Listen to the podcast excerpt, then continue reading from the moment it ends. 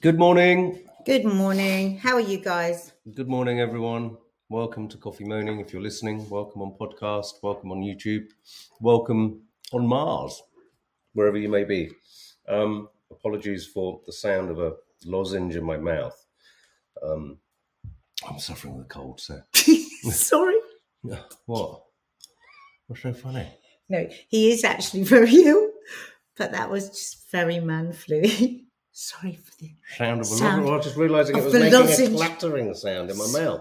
sorry for the sound of the lozenge in, in my mouth. So, sorry for the violence. It wasn't said like that at all. At all. Come on, who No. thinks it was said like No, that? if Come only- on, let's have a bit of man flu fun. Come No, on. Oh my god, we've worn the same colours again. What? So, I find Dark this. and nondescript. Sorry, I find this so weird. I don't. We get dressed separately and we nearly always match. Well, thank God we do get dressed separately. That would be fucking strange if we got dressed together, wouldn't it? People do get dressed together. Together? Well, they get up, they get Well, their yeah, clothes but, I mean, they do other things together. We don't even sleep in the same room when I'm ill. Oh my god! um, God, I can't laugh. Oh, Mark, no sympathy off Nadia, says Ellen. Get well soon, says So Zoe. tell them what I just said to you before we started. I'm going to shove a long thing up your bottom and do some pegging. Was that what you said? Mm. No, it wasn't. Did anyone see our pegging podcast yesterday? It was quite a shocking experience, especially the moment where Nadia demonstrated at approximately 36 minutes in. It was just outrageous. Um, Zoe sent me a screenshot yesterday saying, "This looks interesting." Was the title, the title of our the title of our podcast. So do check it out if you want to be shocked but also have a laugh. so how are you, Ned? I'm great. Good. Thanks. Take over because I can't keep talking. Oh right, cough. okay. Um, yes, yesterday we did do a podcast on pegging, and it was really funny because we kept it quiet all day because we didn't want the kids to know. And then I was just doing an Instagram live, and I was like, "Oh yeah, our podcast on pegging," and one of our daughters just was like, "What? Where have you done?" yeah. They go through too much. They really do go through too much. So today, what are we going to be talking about? well, we've got the really, really sad, sad news Yeah. that um, Dave Myers, Dave Myers. one half of the Hairy Bikers. For anyone who's not from the UK, they're a sort of real household uh, name, not just cookery, just a real pair of friends Yeah. who. changed the face in a lot of ways, didn't they? Cracked open in a way a new Mm. genre of of cooking. Mm. Um, very made um, made it so accessible, I think, to a lot of people. So we're gonna we're gonna talk um, a bit about And I think the most Dave and remember him. Yeah, so he, he tragically passed away after struggling with pancreatic cancer for Oh, a fair few years, actually. Um, but the thing that, yeah, we'll talk about in a minute, but I think the thing that they did do was they also put a focus on male friendship, which I think was really nice, Mm, um, mm. which is slightly different in this media landscape. And Um, also, and another topic which I think is really good that we're doing from a male perspective is Bradley Cooper, not Bradley Walsh. The reason I always say that is because I always say Bradley Walsh when Is I'm Bradley Walsh one who does the chase? Yes, Right. We're talking about Bradley Cooper, the movie star, Couldn't be more godlike director. Yeah. Oh God, I just melt when I think of him in *A Star Is Born*. I'm a mess. Yeah, I know you are. I adore him in that film. I just wish he'd stop doing whatever he's doing now to his face. Would you like to peg him? Mark, that's enough. Don't mention it again because you always overdo everything. Stop. My mum's watching. Sorry, Dina's Betty. watching. Sorry, Dina. Stop. Dina asked me today, she said, is there going to be any sex in today's Coffee Moaning? I said, no, not at all. Right, and that is it. That's it. Do That's not say it again. That's your lot. um so and he's talking he talks about how he just found it really difficult to make any connection with his daughter in the first eight months and i think a lot of men a lot of people men and women think like that we we hear some i still not i still don't think enough about how difficult that can be for mums Hmm. because i think there is, is still such a taboo Hmm. to say that you didn't feel like you loved your baby or your child. Um, but today we're going to be talking about it from the male perspective. So Yeah, if anyone's I- got anything to say on that, that'd be great. Yeah, and I've got lots to say on that actually, and I think it really is all about guilt. I, th- I do think it's a bit of a taboo put in the title. Yeah. I don't love my baby taboo, so I think that'd be interesting. Also, there's a, a story which I think is really interesting because, of course, all of the right wing media have seized upon it in that classic way, which is a new show in the West End or uh, at a theatre in the West End, which is um, about slavery and it's about a sort of black experience um, you know, generational experience. And what they, they, they've come under, I don't even know if they've necessarily come under criticism, but they, there's been the arched eyebrow from the likes of the Daily Mail and the Telegraph and what have you about the fact that um, this theatre is staging black only audience shows. Um, so I just wanted to have a chat about that. Oh, and I'm really glad because I, I texted a friend of mine Mm. Who and um, I said to her, "Well, I'll tell I'll tell you." Yeah, it we get to and it. she's just given me her view on that. so And, and finally, we're going to show you some photographs from possibly the greatest children's um, uh, sort of eh, what would you call it? Theme park slash experience. You know, when you take your kids to these places in the middle of the sort of New Forest, you go, "Oh, let's Mm. go on that slide," and it's all advertised everywhere, and you get there, and there's like barely a gate. Mm. And, and uh, anyway, so we're going to take you through. We're going to walk you through. I've got some fabulous images to show you of the Wonka experience, which I think was near Dundee in Scotland. Um, that traumatized. Now, I need to know more about this. Like what? Yeah, well, Yeah. we'll talk about that. Right. So it's, it's great. Okay, so So let's talk about Dave Morris. let's talk about Dave. Mm, bless him. Is it two years, Mark? I think I at least. was- I think it could be longer. Because Oh, yeah, no, I- two years after revealing he'd been diagnosed. Yeah. yeah, what what I what I've been struck by through this was just how well he's been doing. Because as many of us know, and you know, pancreatic cancer is, you know, it's, it's just a real tough one. It's a real Mm, tough it's one. very complicated. Uh, yeah, and I mean, look, we don't need to go into that too No. much, but we know people that have lost people to pancreatic cancer. You know, our dear friend Lisa lost her mum to pancreatic cancer. In fact, we did. Um, Gemma Perry's mum died of the- pancreatic yeah. cancer too. Sorry, Gemma. I'm so sorry. We did the um, half marathon, didn't we, to raise money? Um, and and you know, our experience through Lisa was that it was just so damn quick. So. Mm. If I'm honest, when I first heard that he was diagnosed, I, I, I really thought it was going to be that quick. But he, he, you know, he is he's he's had, like you say, a couple of years. It's really weird. It feels like it was just so. Well, a number of people who were saying, Caris and uh, Gemma, you're both saying that your your mum found out and then died, passed away two weeks later too. Yeah, same, same with Lisa. yeah, I think I think one of the things I, I want to say about these guys is that, as I said briefly at the beginning, I, I a, avuncular, warm um, friendship between men. You rarely see. I mean, you, you get it. I mean, you do get it. I mean, I'm thinking of like going fishing with, with you know. Um, the two comedians, I forget their names. Hmm, but that's a lot later on. Um, Yeah, These- that's what these later on. like Uh, these two, yeah, and I think it was kind of unusual, and I like the kind of conflict of of also in the food realm or the food area. Would you agree that the, Mm. you had two men who weren't trying? I mean, you relate to this because they weren't trying to sell themselves as chefs. They were they were foodies. Yeah, they were just they were just cooks. I mean, they they were just. That's what I always say. You know, after I after I won Celebrity MasterChef, which you know is nothing like being a, the the real MasterChef, but. And then people were calling me chef, you know, a chef's coming in, got an Swallow chef. I was like, I'm not a chef. Yeah, yeah. Stop calling me a chef. I'm just a cook. And they were, because it's awful for people that have really trained and gone through that, you know, Yeah. that really tough experience. And they were like that. They were, they were cooks and they were cooks and they wanted hearty, Mm. you know, good, hearty food. And initially their food was, oh, got real comfort food and really like naughty food. And then they did quite a lot around healthy eating as well, which Yeah. I think was fantastic as well, because a lot of men a while ago, it's not so much like that now, found that a bit sort of, Mm. you know, it wasn't macho enough. Sissy. Yeah, I was going to say that, but then I didn't. But it was like I that sissy idea. Any other words you don't want to say, just come to me. so they made that really accessible as well. They made healthy eating accessible. And people just loved them. Mm. I mean, I've been at events where they were there and it was like it was like gods. I'm not I'm not kidding you. Some of these chefs are literally hero cooks, are hero worshipped. And you know, the Jamie Olivers, the Gordon Ramsays, and the hairy bikers were in that too. Because I think as well that relatability, down to earth, they were never anything other than they showed us. Had them on the show many times. And do you know what, Dave? Sorry. Pop Victoria, I'm just going to tee you up, says he was a trained makeup artist. Well, yes. So every single time, every single time I saw Dave, he would come up and go, How's your dad? Every single time. Because my he'd made up my dad in a couple of movies. Actually, I did ask my mum, let me just see if she's answered me yet. Uh, and they were so let- Geordies, weren't they? It was they were gentle. There was a gentle meandering, even though they were on bikes. They really spoke to that truth that bikers.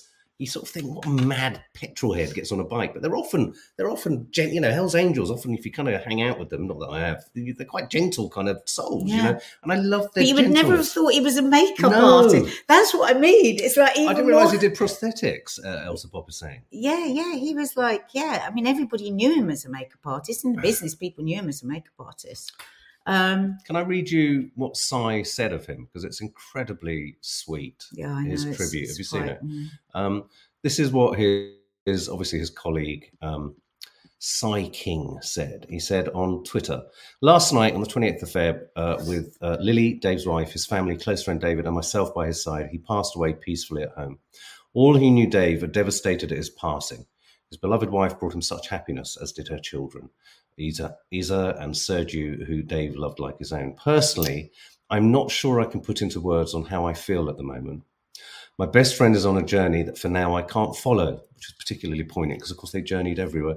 I will miss him every day and the bond and friendship we shared over half a lifetime. I wish you Godspeed, brother. You are and will remain a beacon in this world. See you on the other side. Love you. I know Dave and his family would want me to thank all of you who sent messages of support. Um, it meant the world to him, his family, and all the Hairy Bikers team. I'm sending you all much love and gratitude for those simple acts of kindness, generosity, and spirit. We are eternally grateful for them. Bless him. Bless him. Was there was what's that last bit? May I ask you all for one further kindness and allow Lili, his wife, his family, close friends, and I some time and some peace to process our huge loss. I'm sure I will see you all soon. Yeah, very very loved. yeah. and just always so. I mean, what- Jolly. What, do I remember when I think of him? What do I think? I always think of him bouncing in like jolly as jolly can be, and as I say, always would say to me about my dad, which I just found so sweet. You know, just like yeah, and just just really like humble and no airs and graces at all, and just like. It was almost like he felt like he was stumbling into everything that was happening to yeah. him. You know, I always remember a very funny story uh, from one of the commissioners at the, the BBC where, you know, they came through, their cookery shows came through BBC Daytime. Um, we did some work for them.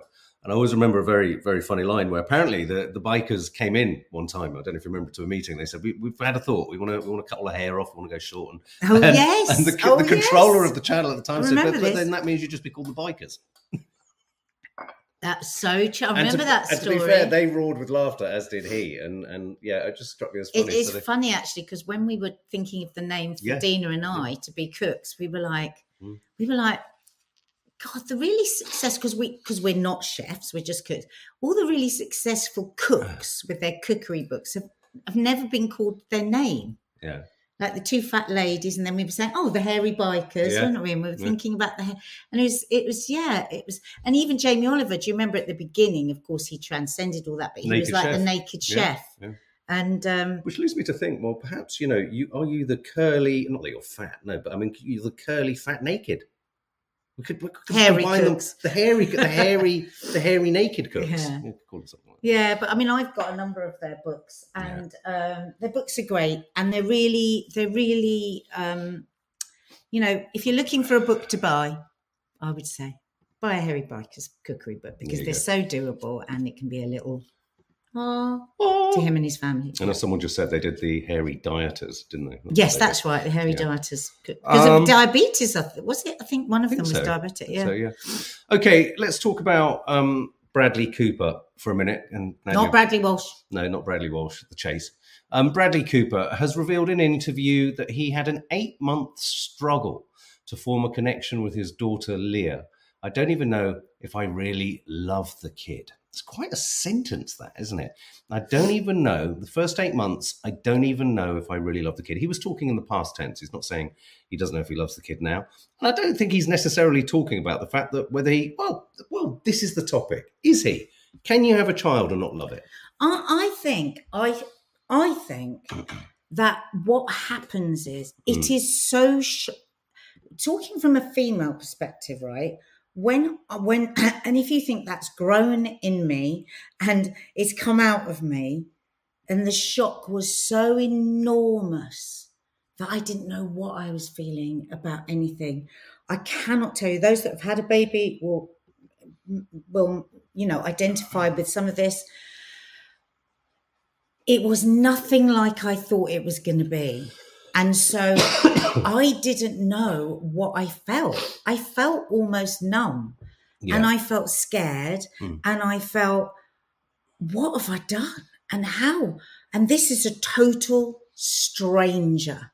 So I liken it to having a brand new guest Mm. in the house Mm. and you don't know whether they like coffee and tea, coffee or tea in the morning, and you don't know whether they like a soft pillow or hard pillow. And yet everyone looks at you and says, Oh, you'll know what they want, and hands them back to you when this baby cries. And you Yeah. think, Well, I don't. Yeah. I, I don't know what they want. So I've I always think for a man, it must be like that, but like in a way, even more twisted because you haven't got this absolute physical connection, Mm. whether on your breast.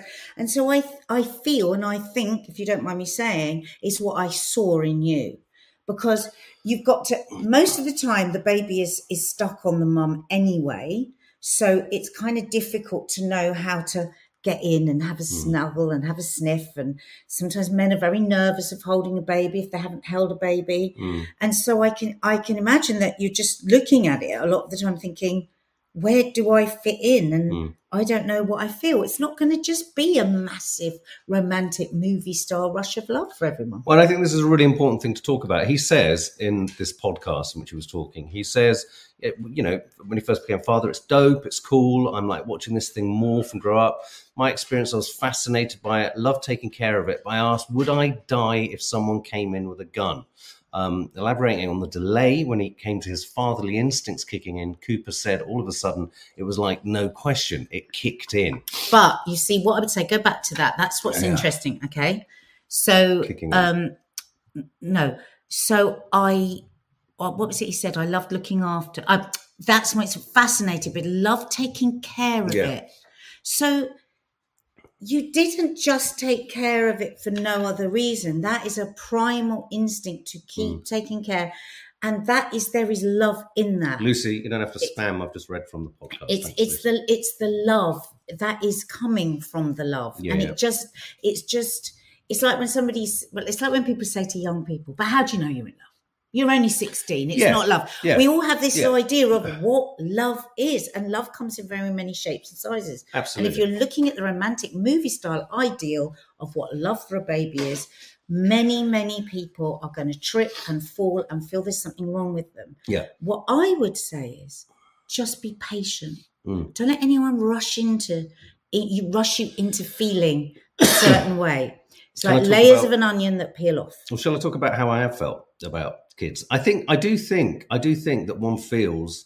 I think it's more complicated in a different way for men, insofar as an immediate or or again, this is a huge pressure for women because I, I think there are two different debates here. Mm. You know, for a woman who doesn't feel that natural warmth, love, connection, this is a huge thing that happens a lot more than we think. It's something that people struggle to talk about, and I think it is about this idea that no one emotion or no one experience and no one feeling is a constant or a or a fixed or an expected thing. And to not feel things i mean a small example would be when you've lost someone dear to you in life you know the suggestion being that what are you saying? That in none of the microcosmic seconds for the next three weeks are you going to have a moment where you where you perhaps smile at Yeah. something else. It doesn't mean you're not feeling You the do. other thing. It's not feel, you're not feeling the grief. And i think i think we get i think there's a lot of pressure around the word love. And i think again it Mm. speaks to the inefficiency of the word. Because i think you know you have a child. There are so many conflicting emotions. I mean we've talked a lot on this channel about how i often think and wonder and ask the question that you know many of the reasons we have children aren't entirely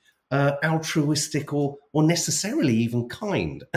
I mean, you know, they can be ego driven. They can be done for different reasons, expectations, and all this kind of stuff. So I think baked into having a child, it's not just about oh, I should feel the love. I think for men, there is also the difference of seeing that connection between a woman, not always, but generally more naturally, because you can see that quite literally in a physical, emotional, spiritual sense.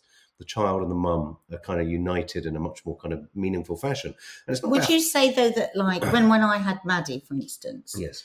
and I did, I was very very shocked. I was much, I was a much older mum, and it was just such a shock in my life.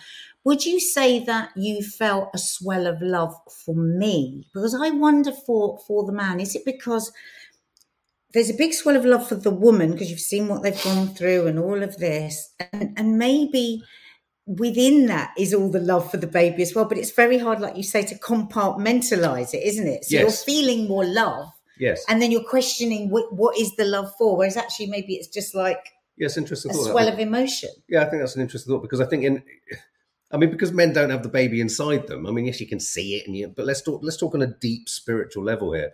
It's not part of us in the same No. way, and so you're right. Where we kind of come in is we can kind of care for you as the mum, and you're carrying the baby, and then you get this moment, which isn't isn't a kind of. I mean, it is a eureka moment for the mum, but it's not as much of a eureka moment because you've had this great big thing in your stomach moving about. You've got a sex. You see, shocking. you still see movements that the kids do, and it reminds you of a movement. I don't think it prepares you at all. no, well, no, no, I know. But what I'm saying is, is that you ha- at least you have a a physiological sense of something existing inside you, which men do, but it's a visual thing. And I think for men, it's a much more optic thing. Suddenly, there's a baby. Suddenly, your loved, your family has gone from one other person to two people, and you're like, oh my god, but that's not really a person. That's my Yeah, wife. So hard. That's so not nuts, a person. That's it? a baby. It's a thing. And I mean, I've always said it, and I'm going to shoot me down in flames. I find babies really. I find them really You're annoying. not. You don't really not- like little babies, I find, them all, I find them all a bit generic. I mean, w- when there's beautiful ones, and we know a few that we, you know, they really stand out. Like I remember my and they- uncle saying they are all I, when they are born, it, they are all just like a leg of pork. They're like it's maggots. like it's like many legs of pork. Yeah, I like remember thinking, oh god, but because I think there is more fear around holding them, and they're slippery and they're weird and they're just so fragile. yeah, But where I quite noticed scary. it really kicks in for you, and it was the same with both of them, is once they're looking at you and they're and and, and then you were just like besotted. But Yeah. until that point, you you I felt like almost like you were waiting. It was I think weird. dads. I think dads are looking for a more obvious trigger sign from this thing that's alive, Yeah. saying, "I need now you." this is a human. And and so in a weird way, I think that's why I know I didn't at night. But I mean, you know, when we were out, I would love, I would relish the prospect of rushing to the toilet always in the restaurants Mm, and good. changing the nap. I, I liked that involvement because it, for me, it just kind of it became something that was really for me. It wasn't kid, the baby's throwing its shit everywhere. It doesn't give a fuck who's changing its nappy. But for me, it was an important kind of bonding sort of thing to have Mm. the kind of nitty gritty mucky stuff. You took them couldn't do at every single time to the loo. In restaurants, and I'd restaurants, use all of the kind of I got really expert. And, the, all uh, kind of- and on aeroplanes, you take. yeah, do it in. Oh, I love doing. Yeah, I mean, I'm really handy actually at changing nappies in a one of those tiny toilets. So it does go back to that thing as well. It's like, what can we do as well? Is Yeah. it's, just, it's to because we're just coping, aren't we? And we're just like dealing with all the body stuff and everything, and it's just like a nightmare. But it is about letting yourself lean on your partner if you're if you're if you're blessed to have one, is to lean on them a bit and make them feel a part of it. Ross, I, yeah, I'm, I, I'm, I love your Instagram, Ross. Your your photos of you and your daughter. Um, I don't know the exact details by which you came about to become a dad, but um, it took him. Tw- it took you tw- ten months to feel a connection to my daughter. I feel a lot of that is down to the mother's relationship and need for the child that a father just can't provide. Yeah, I think it's. I think it's. And I think it's all right to say it. To say and it And I think to- earlier on you said I think this happens more with women than with men. I don't. I think it's. I think it's. I, I just think we've got to stop saying things like that. I think it's just a thing that many, many people, men and women, will feel, and it's okay Mm, because if we know it's okay, there's more chance of it just unfolding rather Yeah. than just going into a panic. yeah, absolutely. Anyway, thanks, Brads. Um, we love you, Brads. Yeah. Um, so that's Bradley Cooper. Now, this is a stage show um, that's coming to the uh, West End. Excuse me one second. Uh, playwright defends black only nights at West End show. A playwright has defended performance for black audiences at a West End uh, show, saying it gives black people a place to feel safe where they often do not feel safe. Um, on the evenings of the 17th of July and the 17th of September, the theatre will be open to an all black identifying audience to allow black audiences to watch the play free from the white gaze. Um, the, play, Slave Play, starring Games of Thrones star Kit Harington, is coming to the Noel Coward Theatre from June 29th to September 21st. Uh, and anyone will be able to watch it except on these two evenings, July 17th and September 17th, which will be an all black identifying audience. What do you think about this? Because I think, you know, the right wing press would have us think, oh, this is woke gone mad and all that kind of stuff. And yet the playwright, I think, maybe you want to share what your friend has said, but the playwright gives a really, I think, really you know, uh, what's the word? Nuanced, really strong explanation about why this is important. Hmm. What, what's your Well, why don't you give his explanation? Okay, well, his his explanation, I'm going to sort of paraphrase, is the idea that the, this play is, ha- the, you know, the play and theatre land. There are certain spaces in white culture, principally white culture, cultured civilization societies, uh, from which he says black people don't feel they're invited, don't feel that they're allowed to be in, or if they are, if they do go there, it's it's kind of it's an exception and it's something that not that they're doffing their cap but they just don't consider it as part of their sort of experience and and it hasn't been catered for enough and so consequently and you only have to go to the theatre once in central london and look around to know that principally the vast majority of the audience are white haired and white and uh, you know of a certain class and certain background and what have you and it's not that that far from saying everyone in that theatre would be anti i mean there's black actors on stages and all sorts of places. It's not that anyone in there is racist, but the world just doesn't feel like it belongs to or is part of the black experience. And so this playwright said, by doing this, I want to say to black people, this can be your space too. And it needs to be an extreme push in the opposite direction to allow this in a safe way, not being looked at, not feeling identified for who you are or what you are. And I, I think that's right. Well, I was a bit confused by it. So I, I, I texted this friend of mine um, who is actually a, a, a, an actor and a black actor. And I said, Look, I know you'll trust my intentions, so I feel okay to ask you this. It's a genuine question and not me being facetious. I don't know why, but this feels wrong to me. But how can I know as I'm not black? Would love to know what you think. A whole separate performance feels like segregation. That's what I said from my perspective. Mm. I said, you know, and then I said, I absolutely do not agree with the quote from the Tory MP that says that it was uh, racial discrimination Yeah. because I don't think it is at all. Mm. And uh, they answered me and said, I think it's about allowing black people to watch a show that has such trauma basis subjects in a safer place. Mm. So then feel the sense of undertaking without having to explain. And there are nights that uh, he's having o- open evenings, so all should be okay. And I, I thought, yeah, that's that is that is interesting because because of the subject matter, rather than the not being allowed, not feeling to be in the theatre, and being with people that you know that completely understand it. Mm. It's yeah, yeah. Well, Jeremy, I, I just want to say, uh, I love what you I'd love what- to hear what other people yeah, think. Reese, Jeremy O. Harris, who's the playwright, has also explicitly said white people are not uninvited to this night, but it's um, uh, but it's principally there for you know as, as an encouragement, I guess, or a sort of an allowance for, just black people, people who identify as black to go. Russ says, which is really interesting. You work at a regional theatre. I think it's a great idea. I can tell you now, for regional theatres, we struggle massively to bring in a diverse audience, and that's not for not for not putting on a diverse program. This is this is the thing for me. You see, I but think is the- that why they are? But why why there is a lack of of diversity in the audience? Is it is it because they don't? I mean, I, I, I just don't understand the concept. I don't Well- understand what they're saying. Who? Because black people don't. Because let me tell you, theatre is incredibly elitist. It is so expensive. And unfortunately, we are both massive theatre lovers. And every time we go to the theatre, we're like, how do people afford? So for me, it's about diversity in every way. We need to get people into theatres and experiencing theatre at an affordable bloody price. But uh, what I want to know is how many um, black people do not go to the theatre are likely to go to the theatre if they know that it's just a black audience. Is that what it's about? No, I don't think it's that about that at all. I think what it's about is everyone who goes to that. So, for example, we saw a play a couple of years ago. It's coming back. Please go and see it. It- the Oh, title is so diabolical, fantastic. but it's six black men flirting with suicide. Something, something, something. It- Can't remember. You can never remember. The it's title. a sensational play that I just can never bloody remember the Yeah. title. Maybe someone here can remember.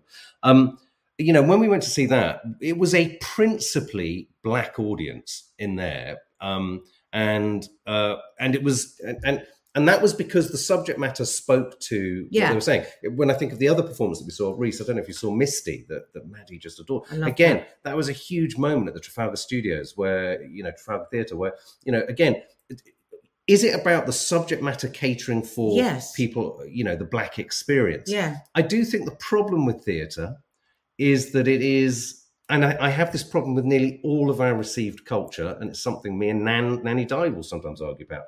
We just accept hook, line, and sinker what the sort of traditional plays are. So you're constantly getting things like Ibsen and it's not to say that they're not all good. I mean, I just saw I saw King Lear, which was a prince played by a black King Lear's played by a black actor, principally black cast. And there was no there was no issue there. And I looked around the audience and it was a mixed audience. So Mm. I think it's about seeing, feeling, and perhaps on those black only nights, it will bring more people in who would say, This isn't this isn't for us, who would then come out of that and go, Oh, maybe it is something if there's something, it's got to be something of interest. You know, Yeah. it's got to be a play that's perhaps spun in a new direction or something like that. But I, I think it's a good idea. Yeah. I think it makes sense. And I do think that again, going back to the diversity, I don't think it's a bad idea. yeah. for sure, one hundred percent. I don't think it's a bad idea, but I don't know if it's what will bring more black people to the theatre. Do you know what I mean? I'm not Well, I- articulating myself well because you're I'm not. a bit confused. No, no, no. I don't mean you're not as in, but I know what you're getting at. I think Yeah. I think it has to be about what's being staged, Yeah, speaking exactly. to the right audience. Speaking audience. to the right people. But then also, I do think I think we'd be joking and lying and ignoring white privilege if we didn't say when I go out to the theatre at all or walk through Theatreland late at Mm. night and haven't been to the theatre, it's principally white middle class people. yeah, Now that will not feel like a natural fit potentially for, for people Exactly. from other. it is so elitist. It Uh, really is. yeah. I mean, God.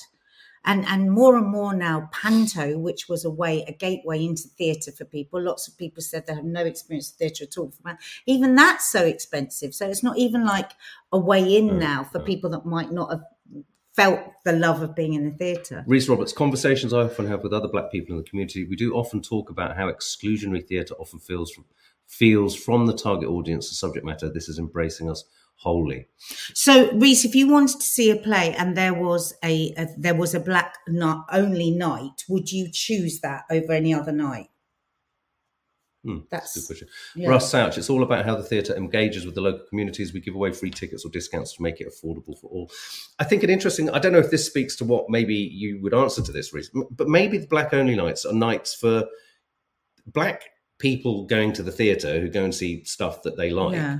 They might have family members or people they know who would be like, What the fuck are you doing going to theatre? What's that all about? But on those nights, they'd feel like, Yeah, come with me, you'll understand. It'll be a it'll be a Yeah. a more inclusive and and you won't be looked at. I mean, Erin makes an interesting point here. It's important for marginalised groups of people to have spaces where they can retreat, not because we're unsafe, but because we need time away from questions, expectations, and stereotypes. And I think that's a really good point. It's a bit you like say- you when you go to AA, isn't it? yeah, it's exhausting. So many, Yes. so many sort of assumptions. About it. I, I feel that so keenly through the whole Palestinian thing. You know, I, I go out into the world, I go into my place of work, I go with my friend, and I must remember not to say anything. Sorry.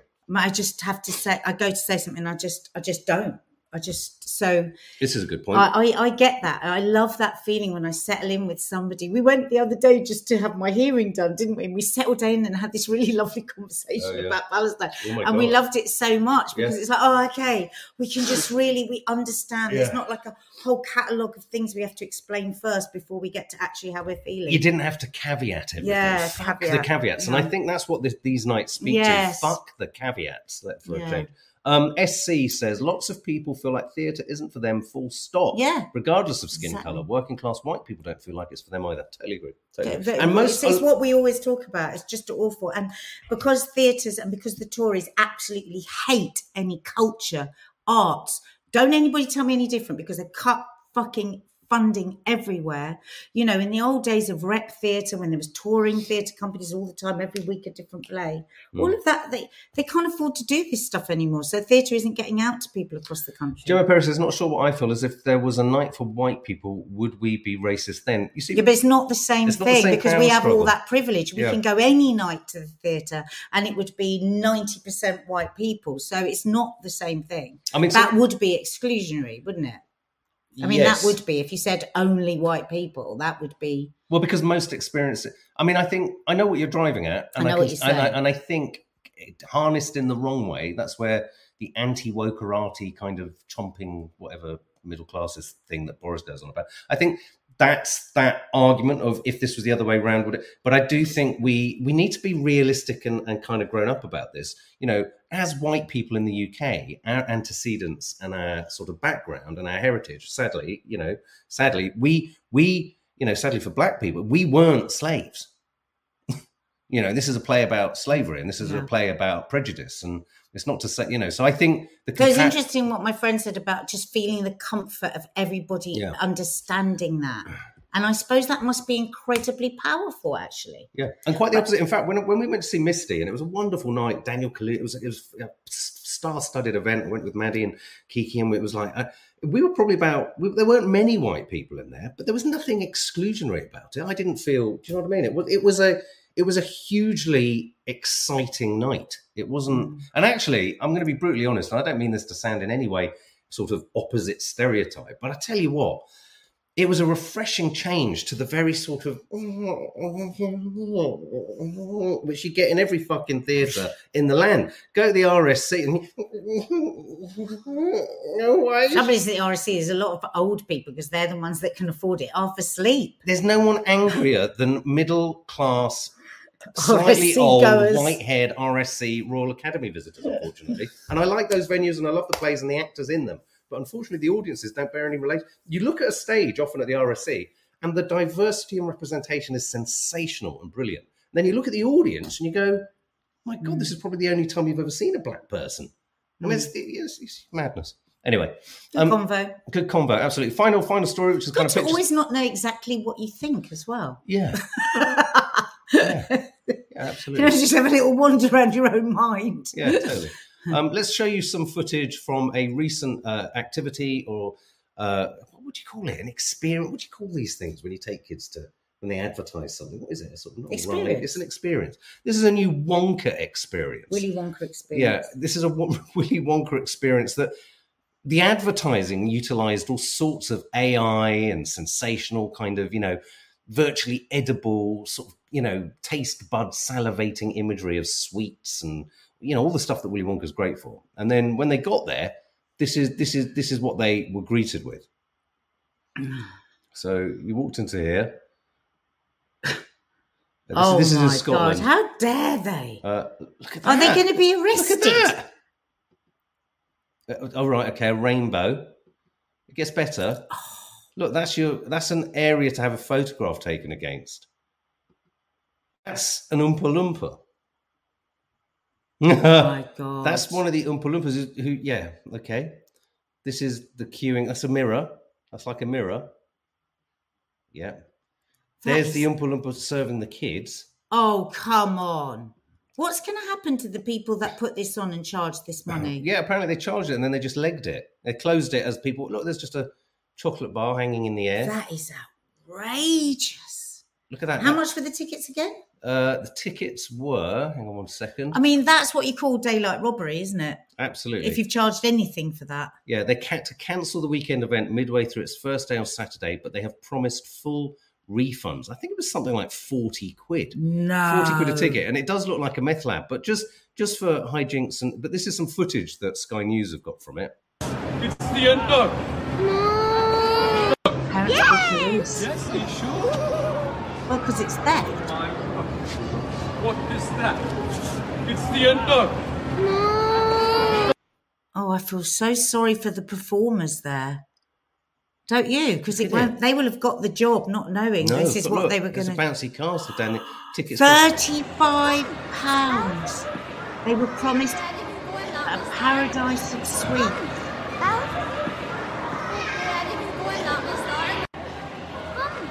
Which led me to uh, But I mean, they're promising a full refund. How did they get to that point where they Yeah, but- thought that was going to be all right? The terrible thing about it is, I think it was in a, it was near Dundee or around Dundee, but some people had to drive two hours to get there, so you might get a refund, but you've tried, you've, you've sort of lost a Oh whole. God. I mean, I don't think it's good enough for them just to get a refund. They should be charged. Edward Bevington, that is England.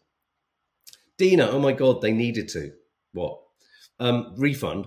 What was that? A Dementor. I mean, what was that creature coming from behind the mirror? I never even saw one of those in Willy Wonka. Um, scam, total, total scam. scam. Total scam. Uh, it's it's not about just giving a refund. I don't think No. because that is actually That's con artists. Look at that. That that's them working out the the algebraic equations to make chocolate. That's a chocolate bar.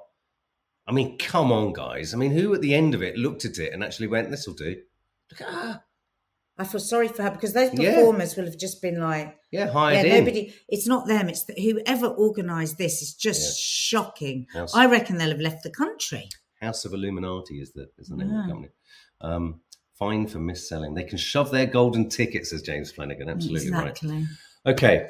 Um, somebody earlier was asking, did we say that we had a How to Stay Married or Miscarriage? Yeah, we do. um, would they just search for the miss? What I will do right now, we're at 40 minutes. Just up here, once this is uploaded, you will see a little rectangular box, and I'll pop it there, and you can you can watch the miscarriage, how to stay married there. But meanwhile, Mark's going to go and have some turmeric tea. Yes, please, thank you. And um, we'll see you soon. yeah, guys, lots of love. Um, uh, some vlogs are landing later. If you haven't, go and check out. uh, Look, parental advice recommended pegging. It- it- we we talk quite explicitly, especially now. So there was no stopping her. Um, so go and check out our how to stay married. It's very graphic. Yeah, but it's very funny. It's very funny. But anyway, guys, have a lovely day, and we will obviously something.